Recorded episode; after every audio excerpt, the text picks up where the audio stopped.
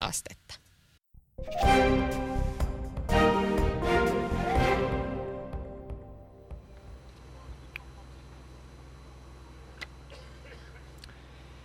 Viimeistä viedään, mutta turha tästä on lannistua.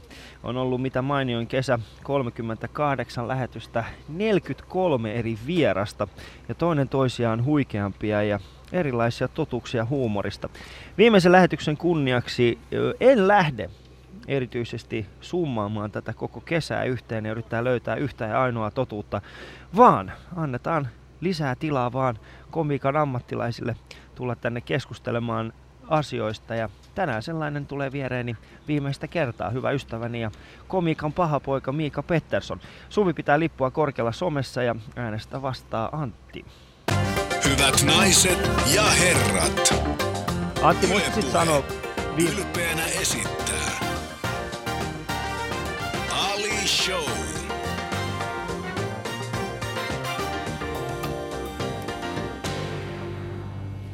Taisinpas eilen luvata, että valitsen kolme vitsiä tähän viimeiseen lähetykseen ja pakkohan tämmönen lupaus on lunastaa. Ihanaa, kiitos kaikille shoutboxaajille, jotka ovat näitä lähettäneet ja näyttävät lähettävän edelleen. Kiitos, käykää niitä lukemassa yle.fi kautta puhe shoutboxista. Mutta tästä nyt lähtee. Uhuhu! Kyipparin vitsillä. Tarjoilija, keittoni on jääkylmää. Oletteko vielä maistaneet sitä? En, mutta kärpänen luistelee lautasellani. Haha! Tämä taisi olla Ali Shown. Hyvä. Joo, en... Nyt mä voin dissata näitä vitsejä. Mitä älä, älä vielä, älä Okei. vielä, koska jatkuu. Huuliveikon vitsillä. Mitä saadaan, kun leikataan valokuva kahtia? No, Turkulainen palapeli. okei. Okay. Mä annan, annetaan vielä. Oliko sulla kolme näitä? Joo, ja nyt Okei. lähtee viimeinen. Miten saa viisi mummoa kiroilemaan? No. Pyytämällä kuudetta huutamaan bingo! Wow! Hyvä, hyvä. Ali Show kuittaa. Siis, kiitos. Mä, mä en ole laskenut kuinka päivän vitsiä meillä on ollut. Mutta siis meillä on ollut varmaan yhtä paljon kuin meillä on ollut vieraita. Ja toinen toisiaan hauskempia, mutta kiitoksia kuitenkin siitä, että et ole löytänyt niitä ihan parhaita kuitenkaan. Siis mitä teit mun kuulijoita vaivaa? Nyt tänä viime, no ei, ei nyt sentään. Tietenkin kiitoksia kaikille teille. Nämä olivat siis viimeiset päivän vitsit tältä kesältä. Kiitos Suvi. Käy yle.fi kautta puhe ää, kuuntelemassa meidän aikaisempia jaksoja ja käy siellä myöskin samaisessa osoitteessa meidän shoutboxissa heitä sinne sun omat kysymyksesi ja kommenttisi. Muista, että tänään tulee Glenn Jason. Hän tulee puhumaan siitä, että millä, ää, mikä se olikaan, ää, hauen metsästys heikolla jäillä. No pilkkiminen, mutta voit siis metsästää Eiku- varmaan siitä siellä, että hauen metsästys. Mutta hyvä ystäväni on tässä vieraani tota, Miikka Pettersson, stand-up-koomikko ja komikka pahapoika. Tervetuloa. Kiitoksia paljon. se syy, miksi mä kutsun sua komikan pahaksi pojaksi, on nimenomaan se, että siis sulla on, sun stand-up-sivun nimi on gangsta.fi. No joo, eli täytyy vähän yrittää erottua massasta, profiloitua ja mun henkilöhistoriaan kuuluu se, että mä oon kymmenen vuotta lusinut ja, ja stand-up on sellainen laji, että omia, omat heikkoudet voi muuttaa vahvuudeksi, että ei kannata poikkeavuuksia tai, tai outouksia peitellä, vaan kannattaa nostaa ne esiin. Mm. Ää, siis sun omilla sivuilla lukee tällä tavalla, että Miikka Petters on Suomen ainoa gangsta-koomikko ja poliittinen vanki, joka istuu oman käsityksensä mukaan mielipiteidensä takia, mutta todellisuudessa, todellisuudessa lusii torimumman luvattavasta käyttöönotosta. Mikä on torimummo?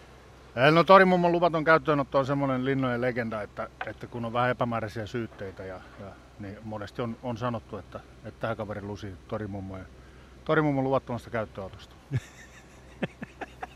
paras juttu, mitä oon kuullut vähän aikaa. Ja mä sanon tämän sen takia, koska Miika on tosi pelottavan näköinen. Ää, sä, ää, sä voitit ton Kong Show, ää, Kong Show tuolla, tuolla Hämeenlinnan tomaatteja tomaatteilla festivaalilla 2011 ja sitten sen jälkeen niin sä oot kiertänyt, kiertänyt eri klubeja ja sitten sä olit mukana tuossa Elä ja anna toisten nauraa kiertueen kanssa ja, ja se mikä on tässä mielenkiintoista ja syy miksi, miksi sä oot täällä, niin on se, että sä oot ehkä siinä vaiheessa kun sä aloitit silloin 2011, eikö ollut näin? Juu. Niin 2010 sä, joulukuussa. 2010 joulukuussa, niin 2011 syksyllä sä olit jo kiertueella. Joo. Siis sä teet ihan huikea tällaisen niin kuin kuudes, kuudessa kuukaudessa sä nousit, niin kuin, mä muistan kun me nähtiin sun ensimmäinen keikka, sä tulit On The Rocksiin, mä muistan kun sä tulit sinne lavalle, me kaikki katsottiin, että okei, okay, no se on ihan kiva, että se kokeilee. Sitten sä tulit sieltä pois, äh, sait Jakke Björklundilta ja muutamalta muulta äh, muutaman pointin, ja sitten sä sanoit mulle, että voiko me tulla ensi keskiviikkona, mä sanoin, totta kai sä voit tulla, sä tulit silloin, ja sitten sä olit jo ihan eri tasolla. Äh, niin äh, mistä, mistä tämä sun, sun koko juttu niin lähti? Miten sä päädyit tähän komiikan pariin? Se on oikeastaan mut niinku aiemmasta ammatista KRP savusti pihalle ja, ja teki mun, mun toimiseminen rakennusalalla mahdottomaksi ja, ja tuo, niin sitten mä niinku mietin sitä, että kun ikä alkaa olen, stand-up on aina kiehtonut mua, se on aina ollut, aina ollut. Silloin kun mä Ruotsissa asuin, niin, niin mä seurasin Juunas Kadellia ja, ja mä olin hyvinkin tuo niin semmoinen pienen kylän junttipoika, joka oli hyvin estonen ja hyvin rajoittunut maailmankatsomus oli mulla silloin, kun mä 17 vanhana Ruotsiin menin. Ja, ja siellä on jätkä sitten, joka heittää sen homoutensa muiden naamalle ja vääntää siitä juttua, sille taputetaan, uploadetaan ja, ja, ja se pärjää sillä ihan hyvin. Ja, ja mulle se kaikki se, mitä, mitä mä olin niin kuin Suomessa kasvaessa oppinut, oli se, että se pitää peittää ja piilottaa kaikki vähänkään poikkeava. Ja, ja mä olin aivan äimän käkenä, että miten tämä näin menee. Että tässä on kaveri, joka, joka heittää naamalle sen, mikä pitäisi piilottaa ja tekee siitä vielä hauskaa. Ja jotenkin se jäi niin kuin kytemään ja, ja sitten huumori on mulla itsellä ollut aina sellainen niin kuin pelastusrengas, mihin mä on, on, on tarrautunut huonoina aikoina. Ja huonoja aikoja nyt on siunaantunut, niitä on annettu ja, ja niitä on tullut itse hankki, hankkineeksi. Ja, ja, ja, että se on ollut mulle sillä aina, aina tärkeä huumori, että lapsuuden sankareita oli just tällaiset Reinikaiset ja Jaakkotepot ja muut tämmöiset, mutta niin sitten kun mä olin siinä tilanteessa, että mun pitää niin ruveta tekemään jotain ja, ja ikä oli jo, niin mietin, että nyt ei ole montaa starttia, että mä en 60 voi enää olla lupaava missään. Hmm. Ja sitten kun mä oon tämmönen niin huomionkipeä, laiska paskiainen, helvetin itserakas ja kuvittelen itsestäni kaikkea, niin jotenkin se... Etkä oo. apurihommat ei ole niin mun hommia, että mä halusin niin kuitenkin, koin, että, että, että mun pitäisi jotenkin päästä niin pätemään ja, ja, ja tosiaan kymmenen vuotta mä olin sitä miettinyt sitä stand-upia, mutta mä en ollut koskaan sitä miettinyt, että mun pitäisi niinku reenata sitä tai opetella sen. Mä olin miettinyt aina, että mä vaan rupean tekemään sitä. Ja sitten kun se kypsy loppujen lopuksi, mä sain sen rohkeuden kasaan, niin mä laitoin vaan sähköpostia VT-komedille ja Suomen stand-up-klubille, että mä tuun nyt, että mihin mä, missä mä voisin, mä Virtaselle stand-up-klubin omistajalle tai tuottajalle esimerkiksi ehdotin, että mä voisin tulla kulttuuritalolle. Ei voisi tulla kulttuuritaloudessa. Niin. Pitääkö se ja paikkaansa, että sä menit ensin Jaakko Saariluoman kanssa lounaalle keskustelemaan tästä sun komi- komikasta, jolloin Jaakko Saariluoma oli silleen, että ei kun mene mieluummin tonne ekaksi kokeilemaan ja sitten. Pitääkö tällainen paikkaansa? Joo, mä tavasin sen tuolla eläintarhan nesteellä, kun mä olin nyt saanut näiltä tuotantoyhtiöltä semmoista postia, että mun pitäisi mennä Roksin lavalle reenaamaan, mutta vittu nämä on niin tyhmiä, ne ei tajua kuinka hyvä mä oon. Mutta että, että, kyllä joku, että varmaan Saariluoma tajuaa. Ja sitten mä sain, sain muutamasta narusta verettyä, että mentiin sinne ja esittelin niitä aivan paskoja juttuja, niin esittelin siinä eläintarhan nesteen pöydässä, juotiin kahvia ja, ja kerroin kuinka helvetin hyviä nämä Ja sitä ei naurattanut yhtään, se vaan katsoi, että kun pääsisi helvettiin tästä ja sanoi, että joo, että miksei näkökulma on tuore, näin se sanoi, mutta että, että me reenaamaan. Hmm. Ja sitten mä jotenkin niin kuin olin siinä kohtaa, että nyt mun pitää joko niinku myöntää se, että ei mulla ollut, musta ollut tässäkään hommassa yhtään mihinkään, tai sitten mun pitää vaan niinku todistaa itselleni ja muille, että, että mä osaan tämän. Ja kaksi ensimmäistä keikkaa Roksissa oli aivan kauheita. Oli niinku itku kurkussa elin pois ja, ja, ja et miten tämä voi olla näin, että kukaan ei niinku tajua kuinka hyvä mä oon. Ja sitten tosiaan sen toisen keikan jälkeen ja sen palautteen jälkeen, mä otin sen vielä nauhalle, ja laitoin sen välikäden kautta yhdelle ammattilaiselle ja sieltä tuli semmoinen kommentti, että tuossa on niin alle 10 prosenttia käyttökelpoista, kaikki muu on paskaa, että ei ihmisen kiinnosta, onko se auto punainen tai se postilaatikko vihreä, kerro se mikä on oleellista. Mm. Huumoria näkee sillä tavalla, että vaihtaa vastantulijan kanssa lääkkeet sekä silmälasit. Sitten rupeaa näkemään huumoria. No mä oon tehnyt molemmat. Mulla ei mitään tuli... haju, mikä äsken tapahtui. Minna Kivelän. Minna Kivelän totuustui. Aha, siis meillä on nähtävästi pieni, ei se haittaa teknisiä Meidän on, tekniikkakin on viimeisellä päivällä, koska niinku, se halusi soittaa sen tähän väliin. Se halusi, että nyt soitetaan tähän väliin, mä en enää jaksa tätä. Antti on ensimmäistä kertaa, ja siis viimeistä kertaa Ali Showssa. Kiitos Antti, älä, ei mitään hätää, jatketaan, jatketaan. Uh, Mutta siis se, se, on, mä muistan, mä, oon, mä oon nähnyt sun ensimmäisen keikan, ja, ja tota, se, se, se Se ei vaan lähtenyt. Se, ja, ja sitten kun siis kaikista parasta oli nimenomaan siis sun asenne siihen, kun sä menit sille lavalle. Mä muistan, kun yleensä mä- silloin kun, kun sinne Roksiin tulee uusia ihmisiä kokeilemaan, niitä jännittää tosi paljon ja ne on silleen. Ja, mutta sä seisoit siinä ja, ja, ja kun mä katsoin sitä, mä sanoin, että toi jätkä on kyllä siis, se osaa hommansa. Siis se oli niin, kuin niin semmoinen itsevarma. Ja sit sä astuit sinne lavalle ja semmoinen suhteellisen, niin kuin, no sanotaan, että sit viidestä minuutista, niin se 10 sekuntia oli hauskaa ja sit neljä minuuttia 50 sekuntia oli aika semmoista, niin kuin, että hei, kiva, että pääsit tulemaan ja totta kai tätä oppii vaan tekemällä. Mutta sä opit sen nopeasti. Ja sehän tässä onkin nimenomaan se, minkä takia öö, mä oon aina arvostanut sua, on, on, on nimenomaan se, että se oli tosiaan sun kolmas keikka, kun joku sulla naksahti päässä. Että näinhän sä tehdään. Niin, Mikä tai se- niin. niin, sori. Niin, ei kerro vaan. Niin, se oli sen toisen keikan jälkeiset palautteet ja, Niin. ja, ja sitten se, että, että joko tai, että niin si, sitten mä jotenkin vaistovaraisesti rupesin tekemään one-liner-juttuja. Ja kirjoitin sen matskun, viiden minuutin matskun niin sen viikon aikana uusiksi, treenasin sitä vähän ja, ja tuli sitten biisilistan kanssa tai, tai muistilapun kanssa sinne roksiin. Ja sitten se vaan lähti, rytmistä sai heti kiinni, ja, tai en mä niin tajunnut mistään rytmistä, mutta yleisö ja minä niin kuin pelattiin vähän niin kuin pingistä siinä, että, että kumpikaan ei lyönyt ohitte. Ja Niin. sitten yhtäkkiä kun mä tuun sieltä lavalta, niin tulee helisuttele ja halaa sanoa, että älä vaan lopeta, että, että sä olit tosi hyvä. Sitten Mm. mä ajattelin, mitä helvettiä täällä tapahtuu. Hmm. Säkään et enää räkennyt naamalle, mutta tääkin voi olla ihan ok. no en mä sulle räkinyt aikaisemmankaan raamalle. Vai räikö? Mutta mikä sai sut kuitenkin jatkamaan, koska jos sulle tuli huonoa palautetta ja itse vähän mietit sitä, että no miten tässä nyt näin kävi, mutta mikä se niinku sai sut silti menemään eteenpäin ja jatkamaan? No mulla oli, oli siis semmosia kokemuksia, että mä oon ollut niin kuin kaiken maailman turvasaleissa oikeudenkäynnissä ja muissa semmoisissa niin hankalissa paikoissa mä oon silti saanut niin kuin lautamiestä lähtien kaikki nauramaan. Että, että mä jotenkin mä ajattelin, että, että kyllä mä niin kuin näen asioita ja mä oon aina nähnyt asioita eri lailla ja, ja aina niin kuin, että mä uskoin kuitenkin sisimmässäni siihen, että tämä, jos joku, olisi mun juttu. Mutta mä luulin, että mä oon jotenkin heti valmis. Että mä oon aina inhonnut niin kuin raskasta työtä. Se ei ole ikinä sopinut mulle. Etkä ole varmaan ainoakaan siis siinä. Äh, siis se, se on hienoa, kun aikaisemmin kaikki on täällä ollut sitä, niin kuin, että joo, siis oon mä aina ollut pienenä, mä olin luokan pelle, ja, ja mutta sit sä tuut tänne, ja sit, no mä oon ollut näissä turvasaleissa ja lautamiehiä saanut naaramaan. Niin, se Niin, ja on, semmoiset hankalat kuulustot, että tuossa on neljä kuukautta ollut jossain poliisivankilassa niin kuin täysin eristyksessä muusta maailmasta, niin, niin, niin se, että, että pystyy niin kuin siinä sen kuulustelijan saa sitten vielä nauramaan, niin jotenkin se on, niin kuin mulle se on kuitenkin se huumori aina ollut semmoinen pelastusrengas, että mä oon vähän vähemmän käyttänyt huumeita ja, ja, ja, ja se on ollut mun huume se, se nauru ja huumori, siihen mä oon aina tarrautunut. mm. Ja sä oot itsekin itse sanonut, että, että huumori on aika monessakin, tai itse asiassa näin lukee, että huumori on auttanut mua monesta mustasta kuopasta ylös.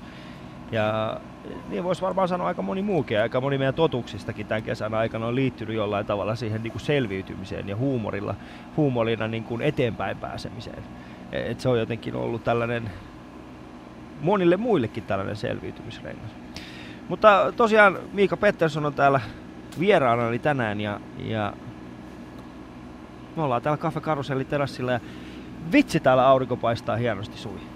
Ihanaa, oikein porottaa. Siis Suvi on- tää on nyt vaan, että mä rusketun vaan täältä Ja- ja- niinku oikealta puolelta. Suvi, tän- nyt otat hänestä kuvan ja laitat sen Facebookiin, sillä hänellä, tällä miehellä, joka äsken käveli tähän meidän salille, niin, tai siis tähän terassille, niin sillä on vaan pitkä keltainen paita päällä, ei mitään muuta. On sillä shortsit Onks jalassa. on sillä shortsit. Mutta siis hellepäivä tänään luvassa, kiitoksia siitä meidän viimeisen lähetyksen kunniaksi. Uh, Mutta mennään seuraavaksi katsostamaan hieman päivän uutisotsikoita. Sillä välissä voit käydä siellä yle.fi kautta puhe. Meidän shoutboxissa käy heittämässä sinne omat kysymyksesi ja kommentis Miika Petterssonille. Sä voit myöskin kommentoida aikaisempia jaksoja, sä voit kuunnella niitä samaisessa osoitteessa. Käy myöskin Facebookissa, siellä on kuvia, kuvia tästä kesästä, kuvia kaikesta mitä me ollaan tehty, kuvia meidän kaikista vieraista. Joka Ikinen, joka on täällä ollut, hänestä on kuva. Ja päivän päätteeksi vielä Glenn Jasonkin saapuu paikan päälle, niin oot hän täältä heittämässä hänelle sun omat tervehdyksesi. Voin kuvitella, että hän ilahtuu niistä. Yle.fi kautta puhe. Ali Show. Kesäilman uutisia. Öö, ensimmäisen se uut, ensimmäinen uutinen poimin eilen tämän, tämän öö, eilen oli siis viimeinen päivä, kun kansa sai päättää, minkä näköisiä uusista poliisiautoista tulee. Huomasitteko tällaisen vi... Tota, ettekö? Siis... Ei mitään havaintoa. niin, äh, siis oli oikeasti. Siis äh, poliisit oli pyytänyt ihmisiä antamaan, antamaan näkemyksiä siitä, että minkä näköisiä tai mi- miten tämä niinku poliisiauto ja uusi ilme saisi olla. No, ne oli mun mielestä hienoja. Itse tämä nyt aikoinaan oli hyvinkin lähellä mua tämmöinen aihepiiri, niin en niinkään sitä ulkonäköä, että se ääni niin. Mieluummin on vaikka pakoputket poikki tai jotain, että kuulee, että ne on tulossa. Mä oon itse kyllä sitä mieltä, että kannattaisi olla nimenomaan, äh, siis poliisiauto, ei sillä ole väliä minkä näköinen se poliisiauto, siviiliauto, niitä mä haluaisin, että niissä olisi joku tuunattu, että siitä tunnistaisi, että toi on poliisiauto. Niin no kyllä se mua, mua kuitenkin niin kuin on monesti hymyilyttänyt ja aavistuksen ihmetyttänyt se eh, määrä, minkä, kuinka paljon niin kuin ollaan autoilijoiden ja tiellä liikkujien niin kuin niskassa, että, että, että kun on tottunut, että pitäisi tehdä jotain niin oikeita rikoksia, että saa ne peräänsä, mutta tuntuu silti, että liikennettä kytätään ehkä hetkittäin vähän liiankin paljon. Mun mielestä se on ihan hyvä, että liikennettä kytätään, koska mä, mä, mä oon itse erittäin, erittäin vastuuntunnoton aje kuski. Erittäin vastuuntunnoton. Siis mä ajan päin punaisia. Äh, m- mä, mä oon tullut siihen lopputulokseen, että mun, äh, mun harrastus on oikeasti ylinopeus. Sitä mä harrastan enemmän kuin mitään muuta. Ei niin saa tehdä. Ei, mutta kun siis se on, se on oikein siitä on tullut mulle harrastus tästä ylinopeudesta, no ylinopeusajamisesta, koska e- en mä itse enää kiinnitä siihen huomiota. Mä Ei. ajan enemmän ylinopeutta kuin mitä mä luen kirjoja. Mutta jos se tuo, se taas voi johtua siitä sun lukutaidottomuudesta. Mutta kuvakirjojakin on ja ääni. Mutta se, että jos ajatellaan nyt keikkamatkoja esimerkiksi, niin mistä, mitä mä tarkoitan, on ne sakkorysät, että, että yhtäkkiä sulla on a- rajoitus, sitten tulee salaman nopeasti 80-60 perää ja toloppa on siinä. Mm. Että siis se keskittymisen taso, mikä pitää olla öisellä maantiellä ihan vaan sen takia, että ei hanki niistä tolopista niitä, niitä sakkoja itselleen, niin, niin jo- joutuu niin kuin mun mielestä aika paljon ylimääräistä skarppaamaan, ja eikä se ole mikään liikenneriski, kun ne tehdään ihan tietoisesti mun mielestä, että tuohon saadaan niin kuin lärvikameraa ja pannaan sakko perään. Ja sitten vielä se, että se, jos toinen ajaa tuhat kilometriä Prismaa ja takaisin vuodessa, tai toinen tekee ammatikseen, siis ajaa ammatikseen, käyttää työssään autoa, niin, niin se, että se sakkojen määrä olisi sama. Mun mielestä se on, se on, se on väärin. Ne, jotka ajaa enemmän, niin niillä pitäisi olla niin kuin varaa tehdä useampi virhe. Koska, koska se on niin kuin, toi pidä paikkaansa, Miika. Mihin toi perustuu? siihen justiinsa, että kun sä ajat, ajat tuolla öisillä maanteilla paljon, niin. Niin. se, että se tulee se toloppa yhtäkkiä ja sitten kolmen, kolmen räpsön jälkeen sulta lähtee kortti, Niin. niin, niin on se nyt kuitenkin mun mielestä selkeästi epäoikeudenmukaisempaa se, kuin se, että, että kun jos sä ajat vaikka nyt 100 000, 100, 200 000 vuodessa, se on paljon todennäköisempää, että sulta lähtee se kortti. Pitäisikö meidän tehdä sit sillä tavalla, tehdään näistä peltipoliiseista, eli näistä poliisivalvontakameroista, niin tehdään niistä jotenkin erinäköisiä, että ihmiset joutuisi hidastamaan aina niiden kohdalla vaan katsoakseen, että wow, miten hieno juttu. Ajatellaan, jos se olisi semmoinen, tiedätkö, joku kaunis nainen, joka olisi vaan... siis se Jotenkin näyttää- arvasin. Ei siltä etukilpi pois autosta, niin eikö se riitä? Se oi, oi, oi, nyt tulee jo niinku pointteekin. Ö, sy- pakko ottaa täältä nyt yleisökommentti, koska Symppis Kyttä sanoo, että nythän vapautuu kotijäätelön autot. Se äänikin, ääni on varmaan näihin poliisiautoihin olisi sit hyvä. Niin vähäksi se olisi hyvä. Miten niin vapautuu kotijäätelöauto? Se loppuu Loppuu. se toiminta. Siis Ei mitä? enää. Kannattamattomana. Mitä ihmisiä vaivaa? Nyt, siis meinaat sä, että meillä ei ole enää ketään semmoista niinku tyyppiä, joka ajaa semmoista niinku vähän hämystä tyyppiä, joka ajaa jätskiautoa tuohon sun pihalle ja kaikki sun lapset menee ihan hulluksi. Jätskiä! Jätskiä! Äiti heitä femma! Puolinamuset. niin puolinamus. Risto K. Kuka ei, ei, ei. Risto ei. K myy töttäröjä ja kirjoittaa runon perään. ei. Joo, ei mennä tuohon. Mutta seuraava seuraavaksi, tämä on, tämä on erittäin traagista. Espanjan junatrauma on, junaturma on hyvät naiset herrat hyvin traaginen. Ja silmin näkyiden mukaan turma, turmajuna ajoi jopa kaksi kertaa normaalia sallittua nope, nopeammin siinä pätkällä, missä näit sen kuvan. Näin. Eli se oli hirveän näköistä. Ja, ja tota, mä nyt itse odotan sitä, että miten tämä VR on vastannut tähän, koska tota, nehän ei ottanut niinku mitenkään kantaa tähän. Ei Niiden mitenkään. vastaus tulee ensi viikolla. Se tulee myöhässä. myöhässä. Niin, kun mä mietin ihan samaa, että kun ei meillä Suomessa varmaan mitään hätää, koska väli tuntuu, että Suomessa veturikuljettajia opetetaan niin kuin tahalle olemaan hili, niin kuin ajamaan hiljaa. Oli mikä tahansa tilanne, se on vaan tyy, tyy, tyy, tyy. Tämä juna on joka tapauksessa myöhässä. Ei hätää. Jos mä käsitin oikein, niin meillä on käytössä sellaisia teknisiä apuvälineitä, joiden pitäisi ainakin estää tämmöisen tapahtumisen meillä. Niin Espanjassakin pitäisi olla tällainen, ja itse asiassa hän äh, haastatteli tällaista, tällaista äh, asiantuntijaa asian tiimoilta, joka sanoi, että tämän ei pitäisi olla mahdollista, mutta jotenkin, se on, jotenkin tekniikka on pettänyt. En tiedä mistä se johtuu, ehkä siellä ei ole tarpeeksi niitä peltipoliiseja. Ehkä ne tarvitsee siellä Espanjassa näitä Raidepoliiseja. raidepoliiseja. Siellä on joku tietysti tolppa, siellä on sama veturi aina siellä. Nee. Tai sitten on kyse vaan siitä, että me ihmiset luullaan, että me ollaan niin erinomaisia ja, ja, ja me keksitään vaan hyviä asioita ja me saadaan kaikki toimiin. Että En tiedä ollenkaan. Mutta tämä kolmas juttu, tämä on mun mielestä, mä, mä en, jotenkin, mulla on hyvin henkilökohtainen suhde tähän, koska tämä liittyy pizzoihin jollain tavalla. Ää, taksikuljettajat ovat kieltäytyneet kuljettamasta asiakkaita, joilla on pizzalaatikko mukana. Ja mä ymmärrän tämän. Joo, se on, se on harmaata taloutta. Se on harmaa. Niin se on, kun et siis ajattele oikeasti, se taksilupa maksaa satoja tuhansia euroja. Sä käyt koulutuksen sitä varten ja sitten yhtäkkiä niin kun ihmiset on hiffannut sen, että no jos mä käyn hakemaan tuosta pizzaa ja mä hyppään tuohon taksiin, niin sehän on se, en, en mä haluaisi olla semmonen pizzakuski. Siis sehän on pahin mahdollinen. Siis sä oot, sä oot koulutettu pizzakuski. Joo, kyllä. Kyllä mä, niin, siis mä, mä, mä, mä, mä, mä en pysty tää. Ja mä, jos, jos, jos olette ikinä ollut täällä Helsingin alueella tai jos tuutte kävässä täällä, niin huomaatte, että täällä on hyvin paljon esimerkiksi niin kun, on olemassa ulkomaalaisia taksikuskeja, hyvin paljon. Siis meillä on siis normaaleja takseja, sitten on sen lisäksi vielä näitä pimeitä takseja. Äh, suosittelen Ja nyt on kumpaakin. pizzataksi. Niin nyt on pizzataksi. niin siis ei, ei. Mä en niin kuin, ah, en halua. Siis pizza, takseihin pitää päästä pizzalaatikko kädessä. Mutta mä en ole ihan varma, että onko suomalaisen taksin isoin ongelma se pizza vai olisiko se sitten se kusi ja yrjö, mikä sieltä takapenkillä on viikonloppuisin. Mitä sä luulet? Missä, missä taksissa sä oot ollut? Vähän Mä en vähemmän, ole mutta ikinä, niin siis mä, mä, mä, mä, mä en ole ikinä ollut taksissa niin hirveässä kunnossa, että mä olisi pitänyt tollaiseen kiinnittää huomiota. Mä, koska mä oon Sä hyvä niitä pizzoja. Mä, niin, mulla on aina ollut se pizza. Niin. Mutta tämä neljäs juttu, siis tämä ei ole sinänsä mikään uutisotsikko, tämä ehkä kertoo meidän yhteiskunnasta enemmän kuin mistään muusta, mutta Ilta-Sanomat, heillä oli eilen tällainen, tällainen juttu, missä ne haluaa tietää miehiltä, mikä naisissa ärsyttää. Ja tämä on jatkoa jutulle, jossa naisilta kysyttiin toisaalta, että mitä miehissä ärsyttää. Ää, Ja tämän kyseisen jutun keskustelupalstalta löytyy Lenita Melaston kommentti, joka kuuluu näin. Naisissa eniten ärsyttää saamattomuus kotitöissä, aikataulut, ai mitä ne on, pihtaaminen, pitkä vihaisuus ja nalkutus alkoholikäytöstä.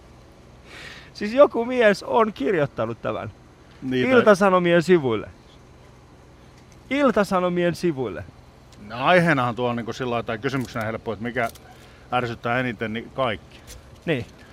Et meillä on ainakin kotona sillä tavalla, että jos, jos on tilanne tulossa, niin, niin siinä ei voi mies hävitä mitään muuta kuin kaiken tai paljon.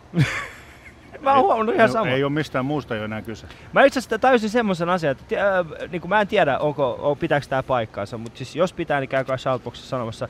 Mutta musta vähän sen tuntuu, että nainen, siis äh, tällainen vihastunut nainen, on ainoa, ainoa laatua siinä mielessä, että hän voi kävellä jopa kilometrejä kädet puskassa.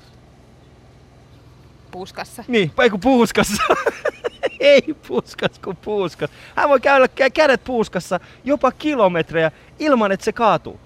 Niin, mutta ehkä siinä on semmoinen ero, että, että mies purkaisi sen ahdistuksen lyömällä vastaan tuli. No ei nyt kaikki miehet No sillä tavalla tee. No ei varmana tee. Hyvin, No hyvin tässäkin pieni. pöydässä on joku semmoinen. Niin, siis katsot sä Suvi tällä hetkellä. Joo, kyllä. Mies, joka, joo. Ja sitten meidän viimeinen, viimeinen tota, uutisotsikomme. Jonne Aaron yrittää maailman en- ennätystä esiintyvällä 100 metrin korkeudessa Down by the Laituri-festivaalilla. Hyvä Jonne. Eikö se ole appaitolaituri sitten? se on munkin mielestä appaita laituri siinä vaiheessa. Mutta siis 100 metrin korkeudessa esiintyä. Ää, mä en tiedä, onko se hyvä vai huono ajatus. Ei mua ei kiinnosta pätkääkään. Siis mun mielestä tää, on mielenkiintoista, koska Bonohan on aikoinaan esiintynyt niin kun, ää, lentokoneessa 10 000 kilometrin korkeudessa. Ja nyt Jonne on ottanut ensimmäisen askeleen ja se on 100 metrin. Niin, mutta eikö se kuitenkin ole niin, että, että jos ja kun stand-up viedään Hartwall Areenalle, niin se pointti ei ole se Hartwall Areena, vaan se, että onko ne jutut hauskoja. Niin kuin tässäkin, että, että ihan sama mistä sä laulat tai, tai sitä niin. musiikkia esität, kunhan se musiikki on niin kuin Ja- esittämisen arvosta. Ja Jonne Aaron on muutenkin, mä oon tavannut Jonne muutaman otteeseen, aivan huikea kaveri oikeasti, siis ni- niin semmonen niinku karismaattinen ja muuta. Mutta tämä oli kesäilman uutisia, Onne, onnea vaan Jonnelle ja jos, päästään, jos pääsette sinne Down by the tapahtumaan, niin käykää katsomassa häntä 100 metrin korkeudessa. Yle.fi kautta puheen. Ali Show. Kesäilman uutisia. Me ollaan tosiaan täällä Miika Petterssonin kanssa Cafe Karuselin terassilla ja helteisenä päivänä viimeistä kertaa. Viimeistä kertaa. Mulla on vähän semmonen ankea olo kyllä Suvi tällä hetkellä. Ja Sä, sul, sä, säkin oot pukeutunut mustaan periaatteessa. Surumekko. Surumekko ja onko sulla ollut hauskaa tämän kesän? On ollut. On ollut ihanaa olla eri paikoissa täällä Helsingissä ja näin maalaistyttönäkin opin nyt vähän tuntemaan, että mikä on karhupuisto ja mikä on Hietalahden tori. Ja Tää just ärsyttää naisissa, että ne ei ikinä kerro totuutta.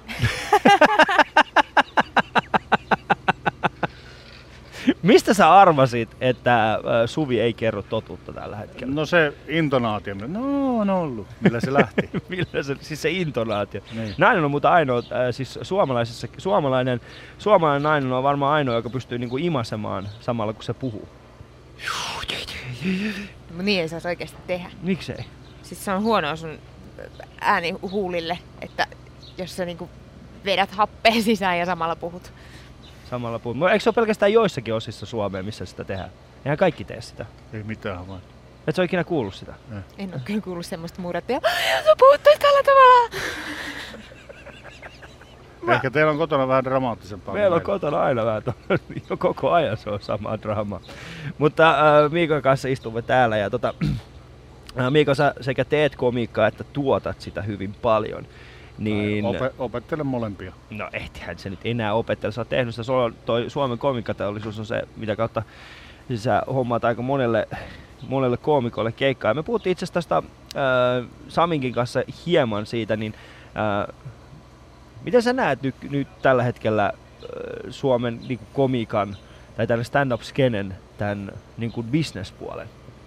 No mä näkisin sen niin, että, että tuo, niin se on, stand-up on, on taidemuotona niin aivan loistava yritystilaisuuksiin, kun, kun vaan meillä on, on riittävästi tarjontaa sellaista koomikoista, jotka on osannut, osannut kirjoittaa settejään se mielessään, että, että niitä esitetään niin kuin firmatilaisuuksissa. Ja sitten itse mä näen niin kuin komiikan sillä tavalla, että komiikan ammattilainen on se, joka elää sillä komiikalla. Eli siinä mielessä ei, ei mun mielestä pidä lähteä siihen stand-up-koomikkona, että mä teen vaan seisomapaikassa loppuun myytiä iltoja. Nehän on ne, ne on ne mansikat siinä kakussa, ne on ne parhaat. Ei mikään muukaan ammatti ole semmoinen, että saat vaan optimaalisissa olosuhteissa tehdä parhaita mahdollisia suorituksia. Mm. Vaan meidän ammattiin mun mielestä kuuluu se, että, että sitä keikkaa on tehtävä niin paljon, että sillä elää. Ja silloin pitää lähes poikkeukset ottaa muutakin kuin hyviä klubikeikkoja vastaan. Mm. Ja mä oon itse kyllä semmonen, mä, mä, siis Niko Kivelä aikoinaan opetti, siis sai mut miettimään tätä asiaa vähän eri tavalla, kun äh, hän sanoi mulle semmoisen jutun, että, että hän nauttii itse enemmän tuollaisista yksityisistä tilaisuuksista, koska siellä se pääsee niin kuin kokeilemaan itse omia rajojaan. Niin, nuo, niin se on tietenkin tällaisella kaverilla, jolla, jolla on jo niin kuin julkinen maine ja, ja se on, hänellä on niin profiili. Niin, niin sellaiset kaverit joutuu miettimään sitä, että, että se on tietenkin, että ei voi isolla lavalla niin sanotusti mokailla. Että, ja mokailulla tarkoitan sitä, että aina kun setissä lähtee kokeilemaan jotain tai lähtee improomaan, niin se on kyllä iso riski. Mutta että, että jos sitä voi tehdä tuollaisissa muissakin kuin treeniklubiolosuhteissa, niin, niin hyvä niin. Ja mä, siis mulle jotenkin itselleni on, on nyt sen jälkeen, kun mä oon käynyt tämän keskustelun Nikon kanssa, asiassa Andre Wikström, siis Niko Kivelähän oli meidän kanssa 4.7. ja Andre Wikström oli äh, 10.6. Täällä, tässä lähetyksessä mukana, että pääsi kuuntelemaan heidänkin lähetykset yle.fi kautta puhe. Ää, niin siellä on molemmat, molemmat lähetykset, mutta ää, Andre sitä aikoinaan sanoi sitten mulle semmoisen jutun, että mm, et ei- firmakeikolla kannattaa aina olla oma itsensä. Ei, ei niihin kannata lähteä mitenkään erityisesti rakentamaan täydellisesti jotain toisen tyyppistä settiä, mikä taas on ehkä vähän ristiriidassa sen kanssa, mitä sä äsken sanoit. Niin siis, että, että pääsääntö on mun mielestä se, että kaikki alatyyli ilmaisu pois, varotaan niitä juttuja ja sitten otetaan se, että, että minä, mä koen vaan, että on hirveän tuoni palkitsevaa ja, ja, ja tuoni hienoa myydä sellaisia koomikoita firmakeikolla, jotka näkee pienen vaivan, kirjoittaa muutaman jutun siitä tilaajasta, pikkusen selvittää. Ja se juttu ei tarvi olla kovin erikoinen, mutta kun se osuu suoraan siihen tilaajaorganisaatioon tai niihin paikalla oleviin ihmisiin, niin se jää mieleen ja se jää muistiin. Se on kuitenkin vaan niin sellaista uran luomista tai oman, oman niin että et varmistutaan siitä, sillä varmistetaan sitä, että tulee kysyntää koomikkona ja tulee kysyntää tuotantoyhtiönä. Että kyllä nämä talouden realiteetit pitää mun mielestä ottaa huomioon tässäkin toiminnassa. Ja tämä on myös niin tämä, tämä, tämä keskustelu, mitä yleensä käydään aika paljon eri koomikoiden kanssa nimenomaan se, että ollaanko me niin artisteja vai ollaanko, ollaanko me bisnesmiehiä? Niin sekä että, että mä näkisin näin, että, että me tehdään taidetta tullaksemme sillä toimeen. Ei, ei, ei, me, ei me olla missään ei me olla mitään läänintaiteilijoita tai, tai ei me olla missään valtio, ei me eletä missään kommunismissa tai sellaisessa, missä, mistä me saadaan jotain kansalaispalkkaa ja meidän tehtävä on niin kuin sitten hauskuttaa muita. Kyllä tässä maailmassa niin kuin pitää sillä, mitä tulee, tekee, niin sillä pitää tulla toimeen. Hmm. Ja jos, jos, jos on niin, että, että, että se on, on niin kuin se kohderyhmä on marginaali, niin kuin mullakin on, niin, niin sitten tavallaan ne, ne parhaat keikat tulee vaan silloin tällöin heitettyä sille omalle yleisölle, jos joku semmoinen löytyy. Mutta sitten jos tätä haluaa tehdä ammatikseen, niin tähän pitää sitten kehittää jotain muuta. Pitää olla semmoista settiä, mitä voi esittää muissakin tilaisuuksissa. Hmm. No mä, siis, mulla on jotenkin tässä viimeisen ehkä kahden vuoden aikana itselleni tapahtunut semmoinen pääsisällä semmoinen, semmoinen äh, muutos ehkä, ehkä siinä, että äh, vaikka samaan aikaan mä en suostu luopumaan siitä, kuka mä oon, niin silti mä en suostu myöskään äh, kieltäytymään keikoista ihan vaan sen perusteella, koska mulle tulee siitä epämukava olo. Tänään mä oon esimerkiksi ajamassa täältä Joroisiin erään yrityksen tilaisuuteen, joka on, joka on erittäin, erittäin hieno ja, ja varmasti siitä tulee hauskaa. Eilen kun soitin tälle kyseiselle tilaajalle, niin, niin hänen kanssaan puhuttiin pitkät pätkät siitä, että mitä kaikkea siellä, siellä tehdään ja mitä kaikkea hauskaa siellä voisi olla. Ja mun on myönnettävä semmoinen juttu, että et kun ihmiset tilaa meitä koomikoita johonkin tällaiseen tilaisuuteen, niin eh, vieläkään ei ole ihan täysin selvää, että mitä ne on tilannut. Juu, se, se on, on hirveä riski, mitä kaikki ottaa ää, nämä yritykset. Ja sitä mä arvostan tosi paljon, että ne luottaa siihen, että me osataan se meidän homma jollain tasolla. Ja mun mielestä meidän pitäisi koomikoina aina lunastaa se lupaus. Aina. Keikkamyyjänä mä, siis allekirjoitan ton ihan täysin, ja keikkamyyjänä mä niin toivoisin, että mä voisin siitä sopimuksesta, standardisopimusta jättää pikkuhiljaa sen kohdan pois, että Esityksen taiteellinen laatu ei ole reklamaation perusta. Ja siitähän sä oot kokeillut muun muassa tällä kesänä minun kohdaltani yhden ainakin.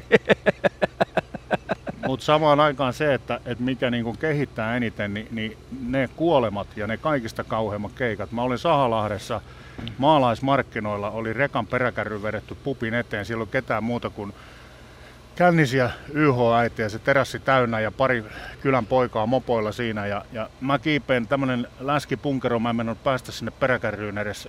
Joudun, siitä joutui kaveri auttaa mut sinne ylös ja sitten mä verran ihan täyttä kuolemaa sen 20 minuuttia. Mä olin kirjoittanut hirveän hyviä juttuja Kangasalasta ja suoraan niille ja ihan täyttä kuolemaa. Ne huutaa sieltä terässä, vitun läski, lähde helvettiin sieltä, se on ihan paskaa, lähde menee. Ne vähät, ketä siinä oli. Ja, ja mun ja yleisön välillä oli niin kymmenisen metriä matkaa. Se oli ihan katastrofi keikka ja sitten mä ajattelin siinä viiden minuutin jälkeen, että jätänkö tähän, mutta en mä voi jättää, että mun on pakko vetää, mut on tilattu tähän, mun on tehtävä se, mitä, mitä multa on pyydetty. Ja verisen loppuu ja könnysin sieltä lavalta alas, kun sitten tuli mieleen, että ai niin, se sijanarvonta. Eli oli sovittu jonkun paikallisen Lions Clubin kanssa, että sen keikan päätteeksi arvotaan puolikas sika. Häh? Joo. Mikä, missä sä oikein olit esiintymässä? Kangasalan ja, ja no sitten mä joudun könyvän takaisin siihen peräkärryyn ja, ja huutelen sieltä mikin takaa, että, että olisiko siellä Lions Clubin edustaja, että tulkaas tänne sen sama yleisö edessä, missä mä oon just tehnyt kuolemaa 25 minuuttia. Ja sitten kun mä olin 10 minuuttia huudella, mä totesin, että ei sieltä ketään tuu ja könnysin uudestaan alas. Hmm.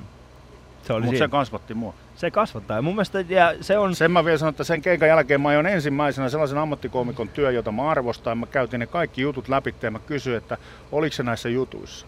Ja sanoi, että ei ollut niissä jutuissa, sä et vaan niin kuin myynyt itse Joo. Sehän on se tärkeä niin. juttu. Sehän on siis kaikissa tällaisissa yksityistilaisuuksissa, klubikeikoilla, ihan mikä tahansa, niin se on se hetki, jolloin sä myyt itsesi. Se no on miten se, se tapahtuu? Kertokaa mulle. Sä et saa olla ristiriidassa. Äh, sun pitää kuulostaa siltä, miltä sä näytät. Mm. Sun pitää olla oma itsesi. Aito. Ja mun mielestä se... se, niin kuin tai se... mä sanon oli vielä se, että ei välttämättä aitokaan, vaan sun pitää itse käsittää se, miltä, miltä sä vaikutat muiden silmissä. Mm. Niin. Että et, et sun jutut pitää sopia siihen, miten suurin osa yleisöstä sut näkee. Ja mun mielestä kaikissa tilaisuuksissa kuitenkin on aina se, että sun pitää jotenkin löytää sun energiataso ja sitten sen yleisön energiataso ja sitten synkata ne. Et jos, jos, jos yleisö on siihen asti ollut tosi, ja se, sen mä sanon vaan, niin kun meillä on tämä Glenn Jason, joka tulee kohta puolin ää, myöskin tähän, niin hän on aivan, siis kun hänet näkee lavalla, niin se on aina, aina sama. Et hän katsoo sitä tilannetta, kaveri puhuu pätkääkään suomea, se tulee täysin suomenkieliselle klubeille heittää englanniksi oliko se 15-20 minuuttia vai mitä hän nyt on annettu aikaa äh, esiintyä. Ja se on aina se sama, että hän tulee sinne, hän pohtii sitä, että okei, miten mä aloittaisin tämän keikan niin, että nämä ihmiset ymmärtää, kuka mä oon, mistä mä tuun, miten, miten mä sen teen. Ja se on aina se sama juttu. Se aina niin kuin, äh, pohtii sitä enemmän kuin mitään muuta. Ja sitten se astuu sinne lavalle. Mutta Miika Petterssonin kanssa istumme täällä, täällä Kahve Karusellin terassilla. Ja jos sulla on aikaa, tuu, tuu poikkea täällä. Täällä on hyvä kahvi, täällä on kaikki hyvä keli, hyviä ihmisiä, kauniita ihmisiä. Ja Ylen auton vieressä, niin me istutaan täällä. Ää, vielä ennen kello 10 pääsit kuulemaan kyllä Miikan, Miikan totuuden omasta huumorista. Ja mä tiedän, vaikka tämä Minna Kivelä juttu tuli jo kertaalleen, mutta kuunnellaan se uudestaan ja keskustellaan ihan lyhyesti siitä. Sillä välissä voit käydä Shoutboxiin, heittää sun omat kysymykset ja kommentit, otetaan niitä sitten heti Minna Kivelän, öö, Kivelän keskustelun jälkeen. Huumoria näkee sillä tavalla, että vaihtaa vastantulijan kanssa lääkkeet sekä silmälasit. Sitten rupeaa näkemään huumoria.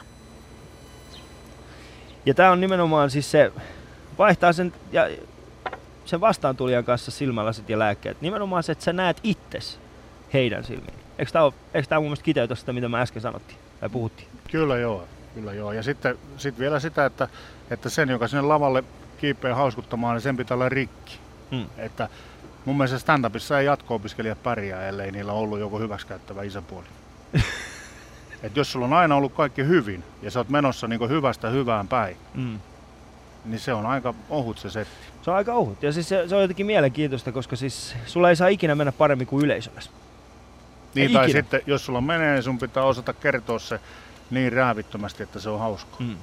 Kyllä. Tai ehkä kaikista hauskinta olisi se, että sulla ei oikeasti mene paremmin, mutta sä luulet, että sulla menee paremmin. No se on ihan totta. Ja yleisö tietää, että Yleisö tietää, että ei mene yhtään hyvin. Kyllä, se on juuri näin. Itse asiassa täällä on tähän aiheeseen hyvä kommentti Shoutboxissa. Kari Pajunen sanoi, että te ette tiedä stand-upista mitään. Olen 25 vuotta ajanut pääkaupunkiseudulla taksia. 70 prosenttia yövuoroja. Ja siellä se todellinen stand-up on. Se on ihan totta. Ja mun mielestä niin kuin, mitä enemmän siis äh, hänen kaltaisen ihmiset, mä, mä oon itse aina yrittänyt äh, innostaa uusia tyyppejä tänne, tänne, äh, tänne alalle mukaan ja yleensä kaikki aina sanoo, että en mä nyt tiedä tosta komiikasta mitään. Mä että ei sillä ole mitään väliä, kun sä oot elänyt. Sulla on ollut elämä. Sulla on ollut niinku vastoinkäymisiä, sulla on ollut vaikeita hetkiä. Yleensä taksikuskit, siis niiden kanssa on eriten hauskaa. Hyppäät ihan mihinkä tahansa taksiin niin kuin täällä pääkaupunkiseudulla tai ihan missä, missä päin tahansa Suomea ja kysyt sieltä, että kerropas mulle mi- mielenkiintoisin äh, taksireissus ikinä. Niin sieltä tulee oikeasti käsittämättömän hauska juttu. Siis asioita, mitä sä et ikinä voinut edes miettiäkään. Kai se on se, että ne näkee ihmiset niiden otsikkojen takaa. Niin, se on juuri näin.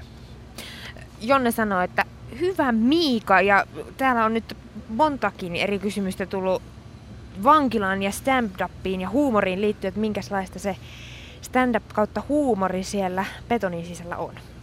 No me ollaan muutama klubi järjestetty vankilaolosuhteissa ja suunnitelmissa on, on semmoinen suljetussa talossa semmoinen kiertue. Eli mun mielestä nauru kuuluu ehdottomasti mielisairaaloihin ja, ja vankiloihin ja kaikkiin tollaisiin, missä on niin rikki revittyjä sieluja. Niille se kuuluu. Eheyttääkö se? Ilman muuta nauraminen eheyttää. Öö, haluaa tietää nimimerkki kysyy, että mikä on paras komedia-elokuva ja miksi ja mikä huumorin teossa on vaikeinta. No huumorin teossa on ehkä vaikeaa saada ihmiset nauramaan. Ja sitten mä en noista osaa sanoa, että mikä mun mielestä paras komedialeffa on, mutta, mutta pääasiassa katon kaikkia mafialeffoja ja mafiasarjoja. Ne on niin lähimpänä sydäntä. Niistä revit huumorisi. No sitten vielä otetaan tähän loppuun vielä öö, tämmönen Antti Anonyymin kysymys. Kummasta Miika repisit enemmän huumoria, Tauskista vai Frederikistä? No, aika lailla 50-60. Niin, no siis mä, mulla on itselläni jotenkin semmonen, että niinku siis Fredrik, me on molemmat suomalaisia niinku ikoneja, mutta mun mielestä Tauski on tehnyt itsestään valitettavasti jo vitsi. No nyt on Ari, Ali, a, aivan oikein, Mm. mm. oikeassa, että, että Frederikki on legenda Joo. kaikilla mittareilla. Oh. Sillä on niin monta kymmentä vuotta taulussa ja niin monta tuhatta, kymmentä, ehkä sataa tuhatta keikkaa, että ei ole nokan koputtamista. Ei, ja sitten mun mielestä niin se, että sä pystyt Frederikistä heittämään jonkun asian, mikä ei liity suoranaisesti hänen ulkonäköönsä tai hänen tapaansa tehdä asioita, niin se on, se on erittäin vaikeaa. Niin ja missä kunnossa se äijä Niin. on? Siis niin kuin fyysisesti, No. niin se on ihan superkunnossa. Oh. No Danny on ihan eri asia. Mutta Frederik, mä tykkään hänestä. Mutta siis Tauski, ei, mä, mä edes niinku, Ei toimi. ei toimi. Siis Mitä, mitä hauskaa siinä on? Kaveri hakkaa vaimoja. Niin, ja laulaa kuitenkin hyvin sokerisia balladeja, Niin. tai niistä tunnettu. Kalakukon Toosa on hyvän huomion heittänyt tänne shoutboxiin, kun te puhutte tuossa äsken siitä, että ei saa olla menestyvämpi kautta parempi kuin yleisö. Niin onko se ristiriidassa sen kanssa, kuinka menestyväksi koomikko voi tulla vai pitääkö sitä alkaa peittelemään sitten sitä omaa taustaansa? Mä, mä, mä en allekirjoita tota samalla tavalla. Siis se, mitä me sanottiin, että sulla ei saa mennä paremmin kuin jollain, jollain tota, sun yleisön jäsenellä, niin yleensä ihmiset katsoo sen, että menestys on sitä, että siitä tienaa tosi paljon rahaa. Ja kyllä se varmaan joissakin tapauksissa pitää paikkaansa, että, että koomikoilla on suhteellisen hyvät tulot. Mutta se ei kuitenkaan tarkoita sitä, että, hänen elämänsä olisi millään tavalla parempi kuin jonkun muun. Ja se on mun mielestä se, niin kuin, se, se, se ero siinä, että vaikka sanotaan, että täällä, jenkkiläinen koomikoista ollaan paljon puhuttu Louis C.K., niin onhan sillä, siis sillähän on rahaa mällää vaikka kuinka paljon. Mutta ei kukaan, mutta mut, kun hän on siellä lavalla, kun hän puhuu siitä omasta elämästään ja siitä, niistä vastoinkäymisistä ja muista, niin silloin sä huomaat sen, että okei, että sillä menee oikeasti kuitenkin niinku huonommin kuin mulla. Ja se on mun mielestä se tärkeä. Jos kuuntelee esimerkiksi Bill Burria, jolla on aivan huikea tällainen Monday Morning podcasti, niin, äh, ja kaveri on tulossa tänne myöskin joulukuussa, 10. päivä joulukuuta, kannattaa sitä mennä katsomaan. YouTubesta on, YouTubessa on paljon pätkiä hänestä, niin sillähän on nimenomaan siis tällainen, että, että hän aina sanoo kaikissa, että hänellä pitää mennä huonommin kuin, kuin hänen yleisön ja yleisöllään. Ja silloin se on myöskin niin, kuin niin syvällä hänen olemuksessaan, että, että aina kun hänellä menee hyvin, niin yleensä se sitten niin kuin tyyliin parisuhde ajautuu karille ihan vaan sen takia, koska hän ei pysty, pysty siihen. En muista puoliakaan mitä sanoit, mutta ainakin sä vastasit. Kiva, kun sä kuuntelet mua, Miika. Mutta tota, kiitos teidän Shoutbox-kommenteista, kiitos teidän Shoutbox-kysymyksistä ja vielä, vielä ennen lähetyksen loppua otetaan vielä muutamia, muutamia teidän kommentteja ja kysymyksiä, mutta käydään seuraavaksi tota, tuon Glenn Chaserin kimppuun. Hän on, hän on tämä meidän nykkiläinen koomikko, joka on tässä jo kahdeksan viikon ajan kävässyt täällä joka aamu ja keskustellut meidän kanssa suomeksi. Hän ei osaa vielä suomea yhtään. Me ollaan yritetty auttaa miestä mäessä. Siis nykkiläinen koomikko muutti Suomeen tuossa vuosi sitten vaimonsa kanssa ja, ja nyt hän yrittää opiskella suomea. Ja me ollaan sitten annettu sille erinäköisiä tehtäviä. Hän on puhunut muun muassa Kalevalasta, hän on puhunut muun muassa saunasta. Timo Kahilainen on opettanut Glenia muun muassa sanomaan sauna. Kannattaa käydä kuuntelemassa se kyseinen pätkä. Eli Timo Kahilainen 20. päivä 6. hän oli täällä meidän lähetyksessä, jolloin, jolloin Glenki oli mukana. He keskustelivat varmaan viisi minuuttia siitä, miten sanotaan sauna. Sano sauna. Timo Kahilainen, aivan huikea kaveri. Mutta tänään Glennin tehtävänä on puhua meidän kanssa hauen kalastamisesta heikoilla jäillä. Niin Yle Puhe. Showssa. Viikon tyyppi. Hyvää päivää Glenn Jason, tervetuloa viimeiseen lähetykseen. Terve Ali, terve kaikki, hyvää huomenta. Um, Sun pitäisi puhua tänään meidän kanssa ähm, hauen, Ha- ahvenen? ahvenen, pil... oliko se ahvenen? pilkki, pilkkiminen. Pilkkiminen, joo. Pilkkiminen, niin. Uh, uh, uh, mä katoin. Uh, niin. Uh, sanoa haluat uh, tapaa insensa, uh, mutta ei ole varma. Mitä? Uh, sanoa haluat tapaa itsensä, Mm. mutta ei ole varma. Ha- Sano, että haluaa tappaa itsensä, mutta Ei, ei, ole varma. varma. Sitten menee pilkkiminen. Aa! Niin. niin sä Ää, yli. joo, joo äh, s- sitten ota riski. Ää, ää, mä, mä katoin, miksi? Ää, ää, Ali, me, menettekö pilkkiminen? Ali? Kyllä mä menenkin talvisi pilkkimään, Ei. kyllä. Joo, mulla on semmonen pilkkihaalarikin. Ei. Yeah, ää, siinä menee ja läpi. mä menen sen jään läpi. Joo, fusika, fusika. Mikä fussika? Physics. Fi- fisukka. Fysi. Ei, oh, Ah, ei, fysiikka. Niin, niin fusika, niin. Uh, uh, en anteeksi, anteeksi. Ei tässä Niin. tule mitään, kun Mammut tekee keskellä radio. Äänestäkää Soinia. Miksi?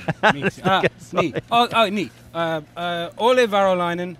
Uh, ensi uh, uh, tehdä uh, reikä jaassa. Ensin Niin. tehdään reikä jää, reikä joo? jaassa. Uh, uh, nyt uh, uh, uh, unohda. Unohda. Uh, unohda. Uh, uh, uh, uh, puhdustaa kala tai menee läpi jää. Aa, Jaa. sun pitää, niin, eli Jaa, sun pitää niin. pyydystää kalaa tai sitten menet läpi jään. Niin, Joo. niin. Uh, um, uh, uh, kala, uh, te, uh, s- saan kala, en, en ymmärrän, uh, et ymmärrä. En ymmärrä yhtään, Eh, mitä eh, sä sanot. uh, uh, uh, Kaveri on ollut ja, vuodelta. ja, jaassa, Joo. menee mene läpi jaassa. Joo. Joo, se on reikä, uh, joo. joskus. Um, uh, monta ihmistä ovat kolonut. Ah, monta, moni on kuollut, kun ne on yrittänyt sitä. Joo, se on Ää, totta, joo. ää, miksi, miksi uh, tämä?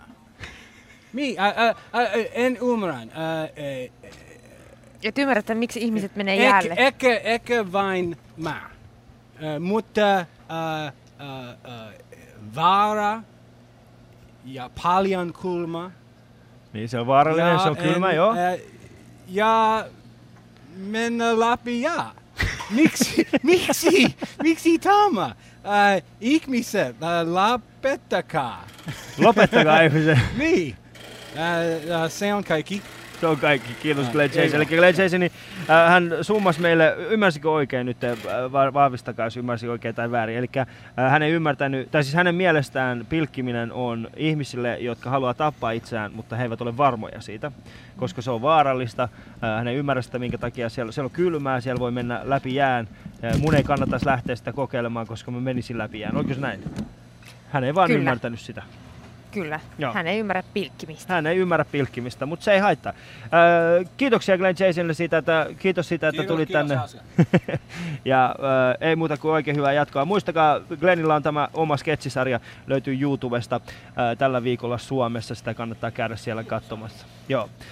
Ja Glennia muutenkin näkee syksyn aikana erinäköisissä festareissa ja kaikilla klubeilla, niin kannattaa käydä, käydä kurkkimassa hänen sivujaan glennjason.com. Si, niin, niin, kiitos, kiitos, joo. Yle Puhe. Ali Showssa. Viikon tyyppi. Huhhuh, kun täällä aurinkopahteessa tulee oikeasti kuuma. Tää on muuten ensimmäinen kerta sulle, kun me on näin kuuma täällä. Suvillekin on lähtenyt kaikki paidat ja kaikki pois, kun se on niin kuuma täällä. Miika tossa hikoilee vieressä ja mulla ei ole mitään hajua, mitä seuraavaksi tapahtuu.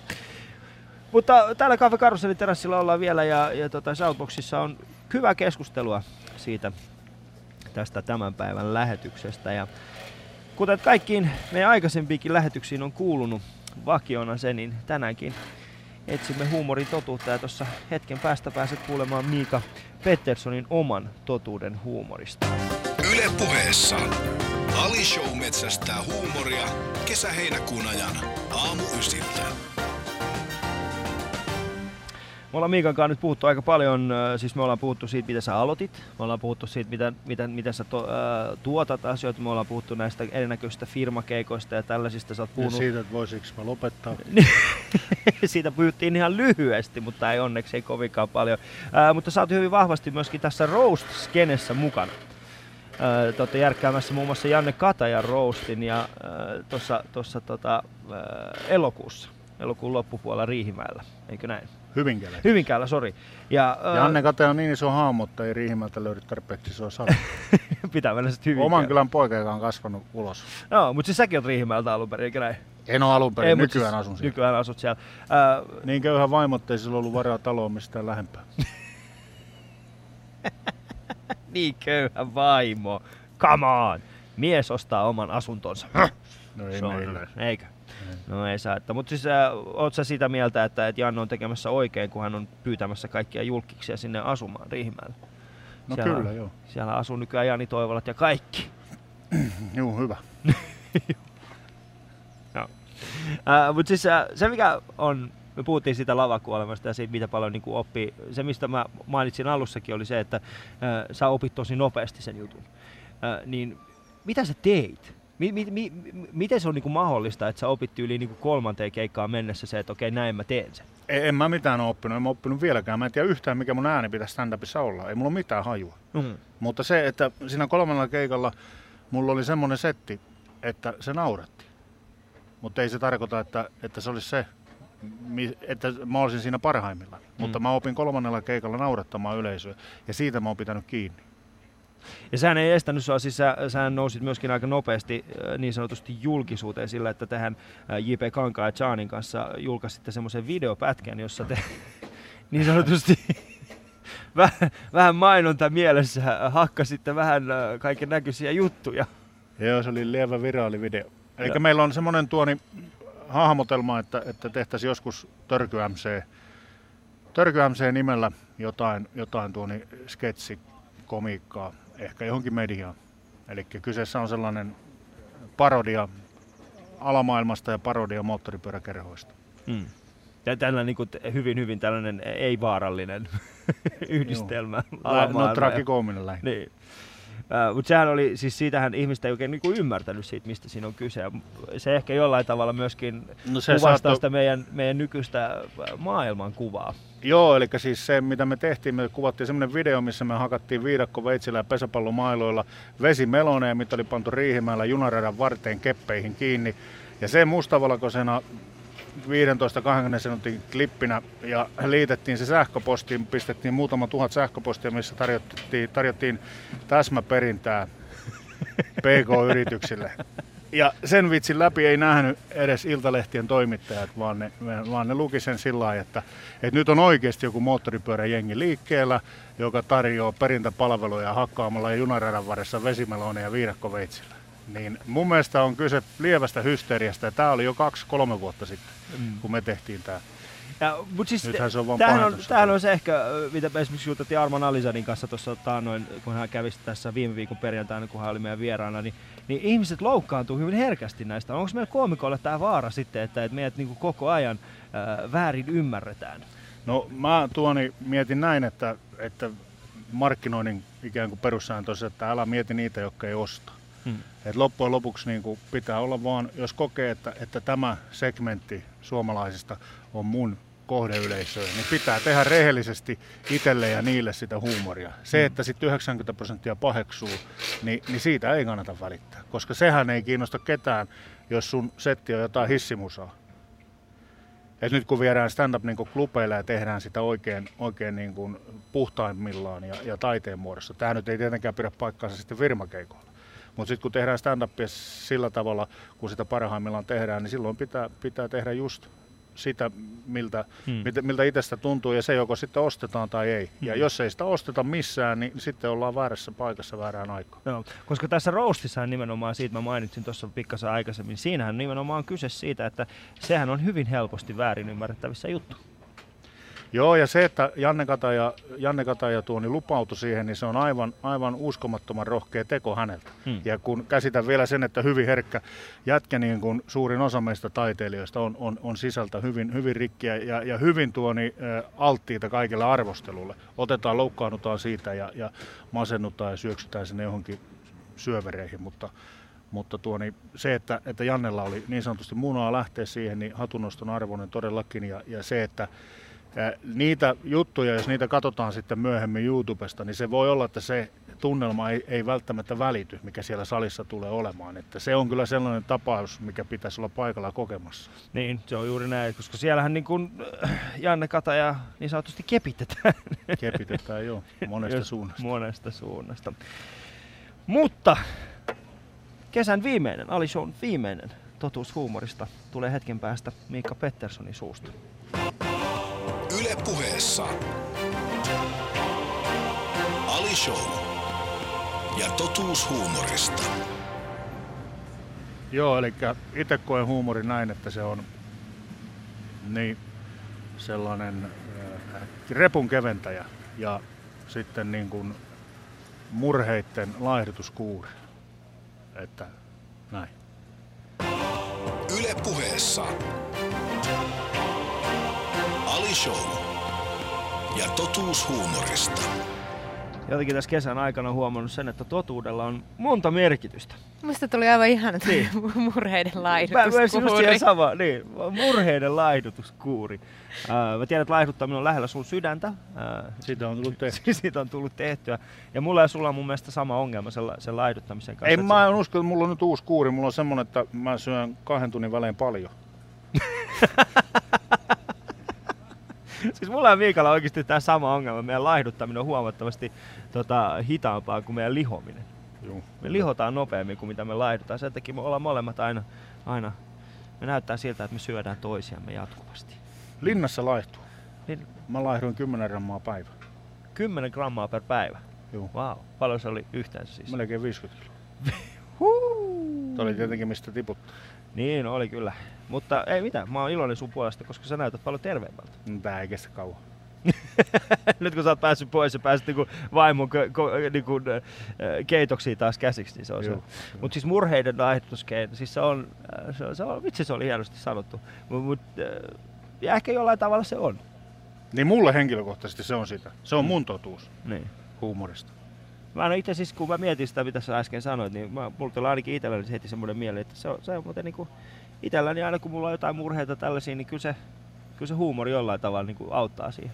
Ja siinä kun aikaisemmin Southboxissa kysyttiin siitä, että minkämoista huumoria vankiloissa, niin, niin se just, että, että kun on, on niin kuin lähtökohtaisesti syystä tai toisesta, niin, niin on vapautta rajoitettu ja koetaan, että nyt on huonot olot, että nyt on huono hetki, huono kohta elämässä, niin mitä tavallaan rankemmat ne olot on, ja esimerkiksi jos on vaikka niin diagnosoitu syöpä, niin mä oon aika varma, että, että mitä, mitä isompien asioiden äärellä ollaan, sitä rankempaa on se huumori. Hmm. Koska se nauraminen on niin vapauttavaa.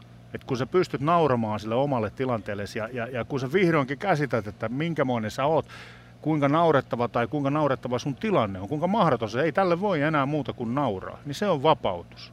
Nyt mun ei tarvi enää väkisin yrittää keksiä jotain niin kuin tähän hetkeen. Niin kuin se, kun mä aikoinaan Aassa kävin, mitä mä sieltä opin se, että, että, että tekee niin kuin niitä asioita, keskittyy niihin, mitä voi muuttaa. Mm. Niin tavallaan huumori jossain, jossain oikein vaikeassa elämäntilanteessa niin saattaa olla semmoinen vapauttava ja, ja laukaiseva tekijä, että, että se niin kuin auttaa sut löyt- ke- keskittymään siihen, mitä sä nyt voit muuttaa, jos mitään voit muuttaa. Ja, ja sitä kautta auttaa hyväksymään sen tilanteen, missä ollaan. Mm. Pakko vielä kysyä tähän, milloin se muuttuu vapauttaaksi? Jotkut puhuu sitä, että huumori on myös semmoinen peite, pakotie. Ehkä tyhjä nauraminen on sitä, mutta ei siis. Kun, kun mitä me käytiin vaimon kanssa paljon stand-upia Suomessa katsomassa, niin se meidän reppu oli niin paljon kevyempi, kun me sieltä lähdettiin. Ja vaikka ei meilläkään ollut, ollut oikeastaan muuta kuin niitä arkisia huolia, mitä nyt niin kuin ison perheen pyörittämiseen liittyy. Niin.